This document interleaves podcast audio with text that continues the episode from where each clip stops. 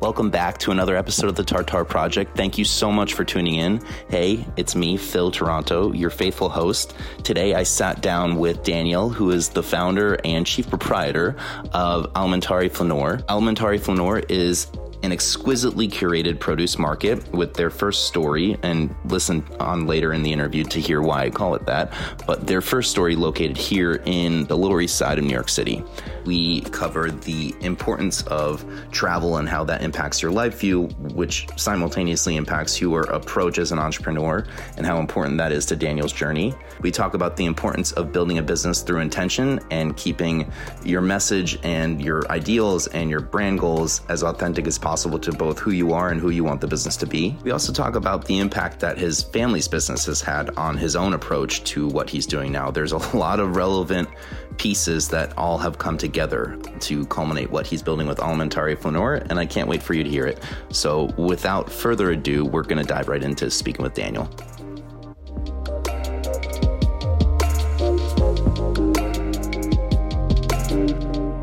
Hey, everybody. Phil Toronto. We're back with another episode of the Tartar Project. Today I have Daniel, founder of Alimentari Flaneur. Thank you so much for joining us. Thank you, Phil. Really excited to be here. Could you give the Tartar Project viewers, listeners, a rundown on what you're building with Alimentari Flaneur? Yeah, of course. So, Alimentari Flaneur um, is really about connecting people to the intimacy of every day. So, um, I started this market, uh, a produce market, a few months ago, and simply what I wanted to do um, was really try to connect people uh, both to the intimacy of shopping in a charming, curated market um, that serves seasonal, fresh produce.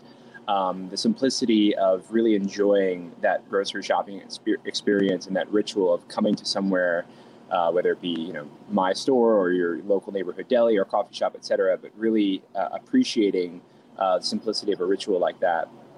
And then the third and most important thing uh, I would say is the intimacy of genuine connection, uh, both with me at the store when you come meet me, or you know when you bring your provisions home and you share a meal with your wife, husband, friends, lovers, etc.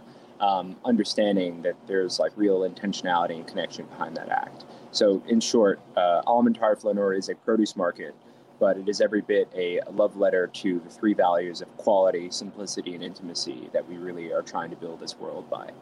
And that's incredible. One thing I want to highlight that we touched on right before I hit the record button on this because it, it made me feel really nice was I apologized to Daniel about butchering the name of the company because as much as I attempt to speak Italian and French and stumble through each, I didn't have the confidence to just let it roll off my tongue with Alimentari Flaneur. So one of the bits that I want to speak to is the approachability of the brand, despite uh, potentially seeming intimidating. So uh, I wanted to highlight that for the listeners and viewers. Do not worry about a pronunciation. It's all about the spirit. Yeah, for sure. And and I, I I'm glad you shared that because that's something I was really excited about talking about today, which is that you know it's funny if you think about like being in Paris, like there it is true the adage of like Parisians can be quite rude, but I, there's authenticity in that even like you almost come to revere it because it's kind of funny you know and like it doesn't stop me or prevent me from like trying to speak french woefully you know i still find it beautiful and then like you know italians are so convivial and joyful. And like even if you say like ciao buongiorno like they they're so like filled with love and joy. And so like i love that duality you know? And as far as the brand is concerned i mean yes i think to a lot of people it might come off as you know perhaps pretentious or even you know a little intimidating. But i think the beauty in that is that when you come and meet me and you come to the store and you you know discover things like black garlic or um, you know, Lucy Glo red flesh apples or Kyoto carrots, and you think, oh wow, this is so we- weird. I've only seen this on like menus of like really high end restaurants. What you'll soon discover by me walking the store with you is that this is really an invitation to discover things together, um, and to like really enjoy that, and to have it not be about pretense, but really about the thrill of discovery. Um, and that's what I'm most excited by. So even if you don't speak Italian or French, I promise that you'll come to the Alimentari and you'll start to feel like you can. I, I can I can vouch for that because it's some of the most delicious produce that I have enjoyed. So thank you for that. We're gonna take a ton of steps back now. Daniel, where'd you grow up? I grew up in a town called Fresh Meadows in Queens, um, and then in New York. Uh, and then I also moved to a town called Roslyn Heights in Long Island uh, in New York. So I, I, had two very different childhoods. yeah, totally. and when you were growing up, how important was school to you or your family? Yeah, I. It's interesting. I mean, for me, I was always a really excellent student, um, but I my criticism on my report card every year, probably since first grade, was that Daniel is very bright, but he talks too much. Uh, and so I, I was always more interested in like having a good time at school, including with my teachers, like just having conversations with them, than I was about like applying myself. So I was kind of lazy as a student because it, you know, I kind of just did well because it came natural to me. But you know, by no means was I like you know, uh, like uber uh, focused on my studies. Um, and as far as my parents, I mean, they always wanted me to do well, but it was kind of my mom was more strict, and my father, if I ever got like you know a bad grade, I'd go to him and be like, "Oh, Dad, I got like an 85," and he'd be like, "Oh, great job, Daniel, that's fantastic," right. and sign my test. Whereas I knew if I brought it to my mom, she would be pissed. So. Um, for them, I think uh, school was merely just a way for me to become educated and you know just really uh, develop my own kind of um, idea about the world they never really thought of it as anything more than that. You know, they they, they always just wanted me to work. Uh, both totally. of my parents are entrepreneurs, so um, that was the most important thing to them. Yep, makes sense. And with both your parents being entrepreneurs, did you have any sort of entrepreneurial bug while you were in school, or did that kind of come later in life? Yeah, I, I would say that in high school, I I've, i was always my uncle used to tease me about this. He called me Ben Franklin, the man with all the ideas. Um, but I think I was always someone who was just very curious, and so I, you know, wrote for the school newspaper. I, you know, joined various clubs. I, I started a stock trading like group or whatever, but I never really committed to anything. It was always more just like, hmm, this seems interesting. I'm going to try it. Um, and so yeah, in high school, I, I kind of didn't really have an entrepreneurial drive, and then in college, actually, after my freshman year, um, I was interning at Merrill Lynch, uh, which was pretty cool. And I thought that I wanted to be uh, in finance. Um, and I remember like watching Wall Street and like idolizing Gordon Gekko and being like, oh my God, this is so cool, you know? Greed is good. greed is good. Yeah. I convinced myself of that argument. In fact, like I'm almost embarrassed to share this. I probably shouldn't, but my first ever election, I voted for Mitt Romney. Like I was, I was fully committed to the part. and, then I, I actually uh, I traveled to Europe for the first time uh, my freshman uh, freshman year of college summer by myself, and um, I you know just changed my entire life changed after that summer, and I ended up dropping out of school um, that semester back in the fall and founding an app. Uh, so yes, I did have an entrepreneurial bug. Um, for better and for worse. what that's that's super interesting because the first time I grew up terrified of flying and my family and I drove everywhere and it just that was a whole thing and I didn't cross an ocean until uh, almost uh, until I was in my 30s, which was insane. And that that trip in and of itself, just that distance, just immersing myself in a different culture for the first time and actually being there, that really changed me. What was it about that trip that changed the direction of your life? And and actually, before you answer that, where did you go? Yeah. Um, so, well, I should caveat by saying my my family, my father is from Portugal, and um, we have family there, and we have a house there. So we go there every summer. So I've been going to Europe ever since I was a kid. However, it was always just Portugal. That's where we went, and particularly the south of Portugal, which is by no means, you know, it's it's a very simple, beautiful um, town called Tavira, and there's not much beyond going to the beach, eating pastel de nata, and, and just basically relaxing for hours and days on end. Um, and so I've always known that, but that never really, you know, that was Europe to my extent. Um, when I went to Europe by myself for the first time, I started my journey in Paris, um, and I basically went away for six weeks, uh, hopping from city to city. Um, I went to Paris, Amsterdam, uh, Barcelona, London, um, where else? Uh, Antwerp and Brussels, uh, which is a funny story. And yeah, I, I, really, though, what catalyzed that shift for me was uh, when I went to Paris. Uh, and I landed there on uh, 14 Juillet, which is like the 4th of July of Paris. And it was the most incredible evening of my life. Like the city was ablaze with warmth and like conviviality, and it was just so much fun. And like I, I, I yeah, like just had an incredible time with my Airbnb host. And I was like, oh my god, there's so much more to life than like making money and being a finance bro. Like this is so like limiting, you know. I, I, I like hadn't considered like just like the verbosity of life, and so that sim- simply that night like kind of catalyzed a shift. And then I got the bug, and I was like, I need to go everywhere and see everything. That makes so much sense. Is is that the first instance of Flaneur? Is Oh, that yeah. the first experience? And can you give a rundown to the listeners what the word actually means? Because it's a very beautiful, not I mean easily translated into English, but it's just a feeling that is embodied so perfectly by this French word. I, I love that you call it a feeling because I could not agree more. Um, so flaneur is derived from uh, a French noun uh, or verb, excuse me, called uh, flânerie, um, which is the art of strolling, of wandering aimlessly. And it was a term coined by the poet Baudelaire uh, in the 19th century, um, where basically, you know, Paris post-industrial revolution had its first kind of capitalistic moneyed class, and so the art of leisure became something that like existed in society which up until that time you know was really restricted to like the uber elites. And so what would happen is you'd have men who you know uh, unfortunately they were men um, just men i should say. And uh, they would you know have time to be able to like kind of stroll around go visit markets have a glass of wine with their friends and chat and you know really not talk about business but just talk about life um, and really just contemplate what it means to be alive. And you know, you started to see like the um, philosophical schools spring up, and you know, like the the whole lore of like Café de Flore and like the you know philosopher society, like that kind of emanated from the word flânerie. And simply what it means and the feeling that you describe is just when you wander around a city um, with nowhere to go and no intention, but just to go see, you know, to, to see the, the spectacle that is like life you know, and it's an incredible, um, incredibly simple yet profound thing to do.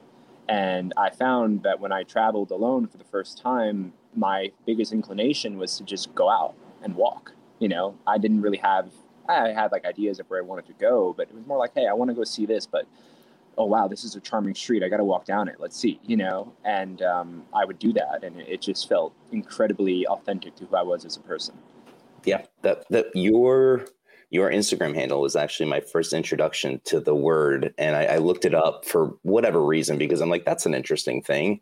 And I went down a rabbit hole separately that you actually never know until this moment that I'm sharing with you. And it was really impactful to read yeah, about. And, and you know, like I, I'm getting so excited hearing you say that because this goes back to the thing we had said when we opened about like not being able to pronounce alimentari flaneur, like it's not about being able to pronounce it. It's about the thrill of discovering it and then you experiencing that joy and that curiosity and me being excited about you having it. And like now we experience it together, which I think is so beautiful. You know, um, I, I, really get excited when those opportunities are created uh, for people. Totally. And now we need to jump back again because I, am I'm, I'm excited. I'm getting ahead of myself. But with uh, with the app that you launched post Yeah. your trip, where, where did that net out, and, Oh, and how yeah. was that? How did you approach that differently um, than any other project previously? Uh, yeah. So my app was this was like 2013. Um, it was called My Style. So basically, I had like really developed an interest in fashion, and I always kind of enjoyed dressing well, and I loved menswear. And I used to wear suits all the time because I wanted to be Gordon Gekko, and so I would literally wear suits to school until like my friends' parties, and everyone thought I was insane. Uh, I, I like, yeah, I, I, as I said, I voted for Mitt Romney. I also like went for him as in like in Halloween one year, which is like really embarrassing. I should not be sharing this. I'm totally gonna get canceled, but um, Not on my watch, no. yeah but but uh yeah you know i i loved suits and so i would always see like these guys on instagram like posting like fit pics you know and i'd always be like wow like i really want to know where he got that blazer or that tie or whatever and so i started to see like this hashtag like outfit of the day or like fit pic or whatever and i'd be like oh i wonder if you could like buy clothes from the image, or at the very least be like redirected to like be able to discover it. And so what my style was supposed to be was a way for you to be able to buy clothes off of Instagram pictures. Um, and this was in 2013. And then the idea was like, okay, well, we found out really quickly that that was like extremely difficult to do. And I have no coding background at all. And so I was like, all right, I, I'm not going to go learn how to code, even though like at the time it seemed like all you had to do is like take a course for 30 right. days and learn how to code and you'll be a billionaire overnight, which admittedly I did think was going to happen. Um, and so after learning and like talking with guys in India about like how to build this app, I discovered that that it was nearly impossible to do what I wanted to do. So instead, what I wanted to become was a essentially like a social media platform for guys to like share photos of their outfits. Um, and then we would like through hashtag hyperlinking would like redirect you to the retailer's site and give you the opportunity to discover the product for yourself. Um, suffice to say, uh, we never got above like a beta of the app. Um, and uh, it was a wonderful failure, but extremely fun to do, and uh, very yeah, just like it was my first foray into doing something on my own, uh, which I really appreciate. I learned a lot. Totally, yeah, and you you the, all the lessons, unfortunately, they usually tend to be the more expensive lessons are so key in crafting however you approach your next project. So uh, it's an unnecessary well, not unnecessary, unnecessary, and not even that unfortunate of a series of events. I'd say because you just as long as you can take something away from each bit, there's there's a reason that things happen. Yeah, for sure, and I think that was one of the most valuable lessons that I had. But obviously, being you know 19, I was like, I thought it was the end of the world. I was so ashamed, you know, and I was like, I really beat myself up over that for not like succeeding. But I look back at it now and I laugh. I'm like, you were you know 19 20 years, years old like working with your best friends from high school none of you of which have developed any coding knowledge whatsoever and like not even that but like you also barely knew anything about apps like true story i once googled what's the difference between software and hardware because I, I didn't know so the chances of success were extremely slim in retrospect. So it's it's funny. I look back at it now and I laugh. But it's yeah, it, it was I think a, a valuable lesson because I learned two things. One, don't take it so seriously and like know that you grow from things. But two, I also learned just how hard it is to do one thing right. Don't try to do ten. Totally. Yeah. Uh, two key lessons. How did you go from building apps and potentially being the next Gordon Gekko to what you're doing now, which is essentially curating beautiful and potentially obscure produce that, yeah. that people may not uh, come in contact with. Yeah, I, have had a, a, a, weird career in life thus far. So um, after I failed my app, I did not want to go back to school. And so I told my parents, I'm like, hey, I really don't want to go back to NYU. Um, you know, like I, I want to be an entrepreneur, but I don't have any money. Like, what do you think I should do? And they're like, well, you know, you're you love finance, you love math, and you love people why don't you go into real estate? Like, you know, I think you'd be great for it. And I was like, okay, like, yeah, that makes sense. You know, I started to read about, you know, like real estate brokerage. And I was like, okay, I'm, I'm going to do this. So I was 19 at the time and I like researched, okay, who are the best like real estate brokerages in New York City? And I'm going to cold email them and just like pitch myself. And so like I saw it was like Douglas Elliman, Corcoran, and Brown Harris Stevens. And so I wrote this email of like, I'm a, you know, 19 year old entrepreneur. I, I, just launched this app, but, you know, I learned this lesson and, um, you know, I, I, love people and I love finance and I studied economics and, you know, my family's been in retail business for a very long time in New York City. Uh, and I think I'd be great at this and I'd love to work with you. And I, I sent like a dozen emails. And I remember like I got two emails back, one from Douglas Elliman and one from Corcoran. And both of the managing directors were like, oh, you, this seems interesting. Like, come in for an interview. And so I went and I interviewed with this guy, Gene Martinez, who was a managing director at Corcoran in Soho. And I had this like two hour meeting with him talking about my life philosophy and like what I wanted to achieve and, you know, just everything that I had learned in my travels and so on and so forth. And he was like, look, you know, you would be the youngest person we'd ever hired as an agent. Uh, but, you know, we, I, I have this feeling that you're going to be successful. I could just tell, you know, like I, there's something about you that like I feel good about. And he's like, you have to go get your license though. And I was like, well, how long does that take? And he's like, well, you know, you just got to study and take it. And, you know, it should take you a couple weeks. And so he hired me even before I got my real estate license.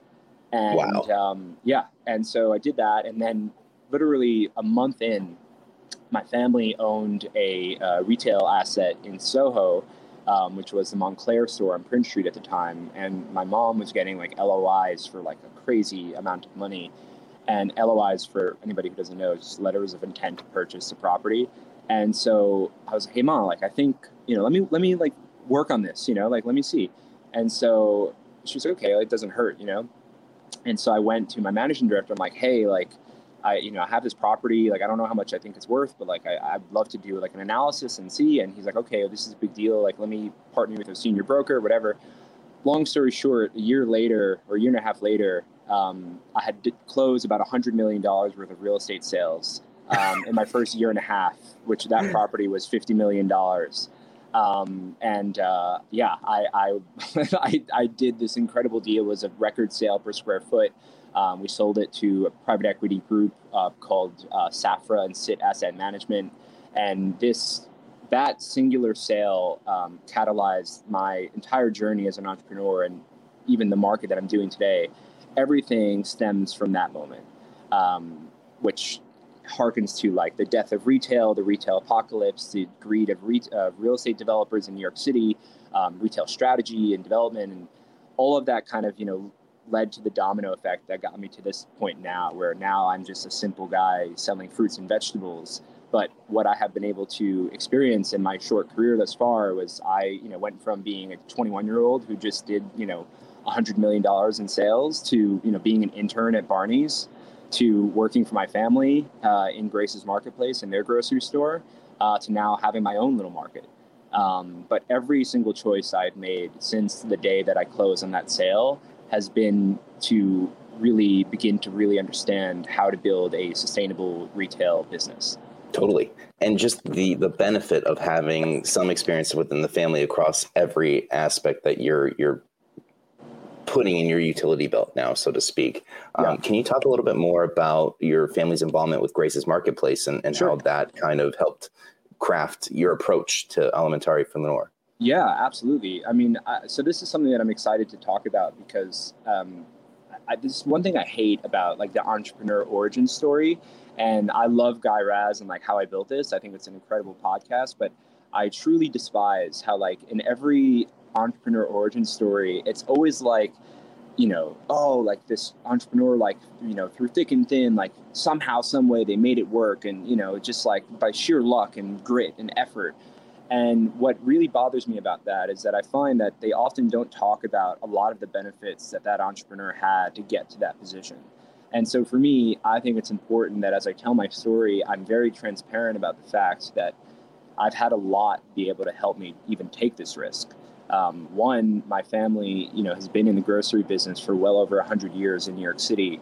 Um, my great grandfather started with a push cart um, selling produce uh, called Balducci's uh, in 1918, which then became a 24-hour fruit and vegetable market in Greenwich Village, which then became the first ever specialty food store in New York City, and you know, by every right, a, a iconic uh, retail institution in the city. Um, and then after selling that, my grandparents opened Grace's Marketplace um, on the Upper East Side, which also has become a very iconic store in its own right. Um, and then we've had, you know, my family has had multiple stores. Um, you know, my cousins, I should say, Agritan Valentina's one. My other cousin, my third cousin, owns a wholesale distribution company called Baldor, which is one of the biggest companies in Europe, in, in the tri-state, excuse me, or actually in the Northeast in terms of produce distribution. Um, so I've been given this incredible opportunity based off of just my lived experience growing up of like being connected to that world. Um, so I know it's like cliche to say, but this business is more or less in my DNA. Um, oh, of um, course. Cliche or not, it's true. If, if it's been around you and of course you're going to be soaking up nuggets of insight and yeah. it's just ingrained in you. So yes of course i totally yeah. agree with you.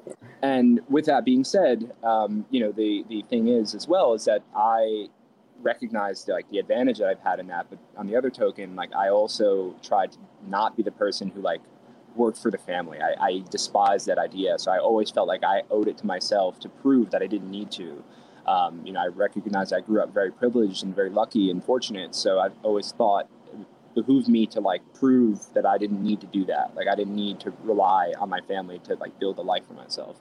So I tried to do that, um, and I felt like I did it uh, for most of my life. But there was times where, you know, again, like after coming, I moved to Paris. I don't know if we talked about this. I moved to Paris after I graduated NYU um, because I did end up going back to school. And I started a creative agency there that failed in three months. Uh, we'll talk about that another time. But I was in a financial hole and I had a job to be able to fall back to with my family, which I'm tremendously grateful for. So I say all of this because I think it's important to recognize that even as I'm building Alimentari, um, I had, you know, tremendous amount of support and opportunity to learn, you know, just from the, you know, divine chance that I had growing up in the family that I did, but also having some safety nets that I think not everybody else has had. Um, with that being said, the thing that I have taken away from Graces and my family and the thing that I've really tried to make this about me as far as Alimentari is I, as I learned about Balducci's and I read on the history of you know what we did and how my family built a business over many decades, I learned three very important lessons, which kind of harkens to my motto. One is that quality is a matter of fact, which is my grandma always says. Um, two is that good things literally take time. Um, my my great grandfather took 50 years to go from a produce market, or excuse me, a produce push cart to a market to an emporium.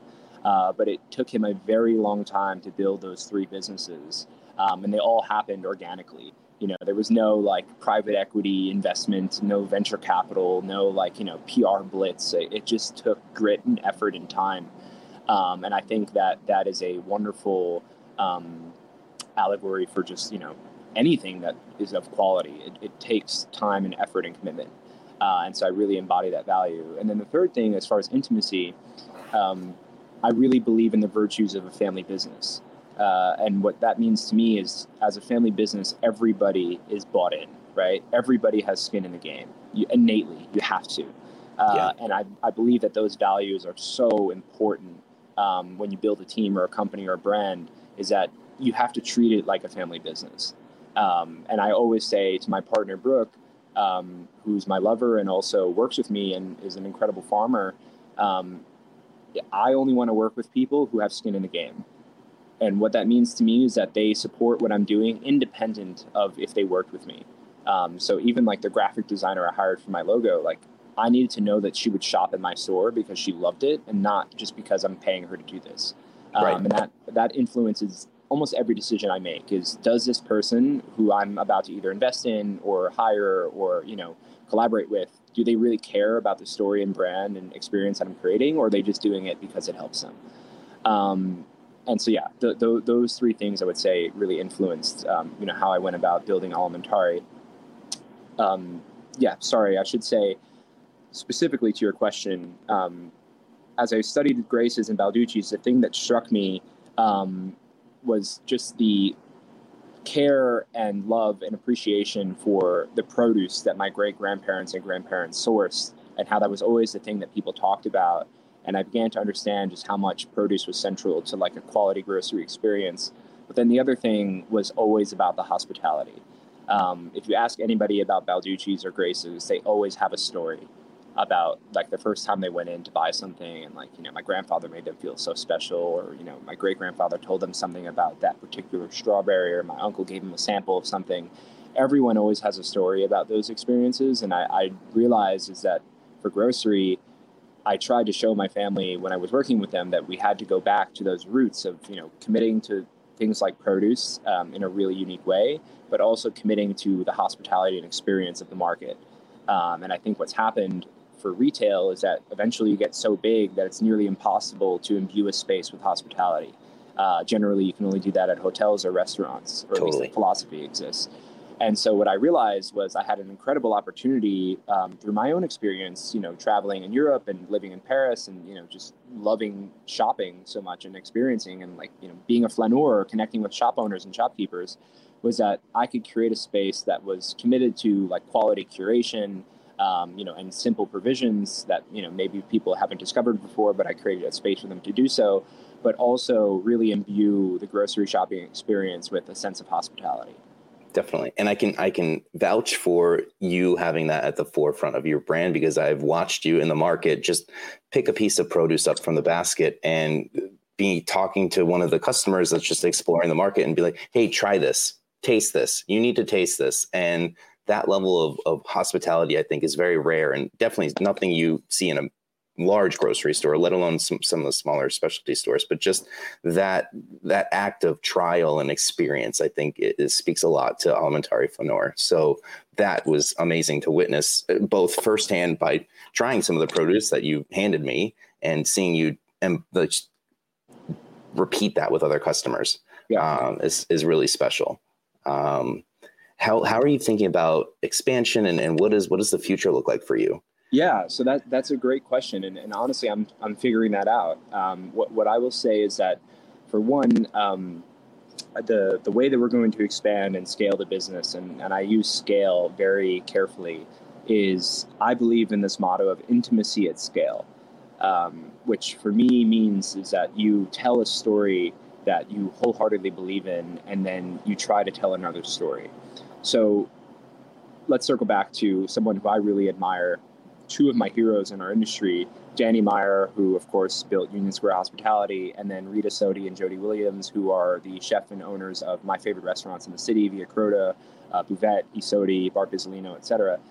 Uh, the thing that I admire about them is that they embody what I believe is intimacy at scale. So when Danny Meyer started Union Square Cafe and it became successful, his next thing wasn't to open 10 Union Square cafes and raise private equity money to do that he decided, okay, now I'm going to open Gramercy Tavern and tell a completely different story with different cuisine and take that challenge. And then he consistently would do that time and time again until eventually he found his scale vehicle by accident with Shake Shack, which that is so encouraging and exciting to me because I think creatively it forces you to think of yourself as almost like a filmmaker, right? You don't set out to be direct trilogies all the time. You set out to tell stories. Um, same with Rita Sodi and Jody Williams. I think they they've done that right, where they open I Sodi, they open Vet, and then they collaborate and open Via Carota. And you know, every restaurant has its own ambiance, its own story, its own experience. Which is to say, for Alimentari, what I think is going to happen is that we have now told our first story in the Essex market, um, which I'm tremendously proud of and excited by.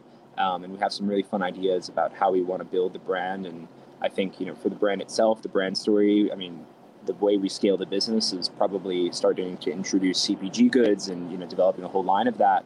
But I don't envision Alimentari being a business that I have 25 stores uh, around the country. Um, if anything, I think my goal is to open four um, one in Lower East Side, one in the West Village, one in Greenpoint, and then one somewhere else in Brooklyn. Um, each of those stores ideally would be amenitized with the right retail real estate partners um, where they really serve the community and the building upstairs. Um, but beyond that, that would be it. And so my next goal would be to tell another story, uh, which is incredibly challenging, but also I think creatively and emotionally fulfilling. Um, so if I was to say what the ideal way Alimentari grows is um, my company would be Alimentari has four stores. We have a pretty cool line of CPG goods, our family's olive oil, really great preserves, spices, pastas, sauces, etc. Um, and then my ultimate goal is to open um, a masseria, which is essentially a farmhouse um, in Italy on my family's farm, and then one in Portugal with my, my father uh, and my grandmother. Um, and that would be what I would want to do. So my goal is to open markets and then have my two little B and B's. And quite honestly, as much as I love what I do, because I don't consider myself working at all these days, my goal is to work as little as possible. I want to enjoy life.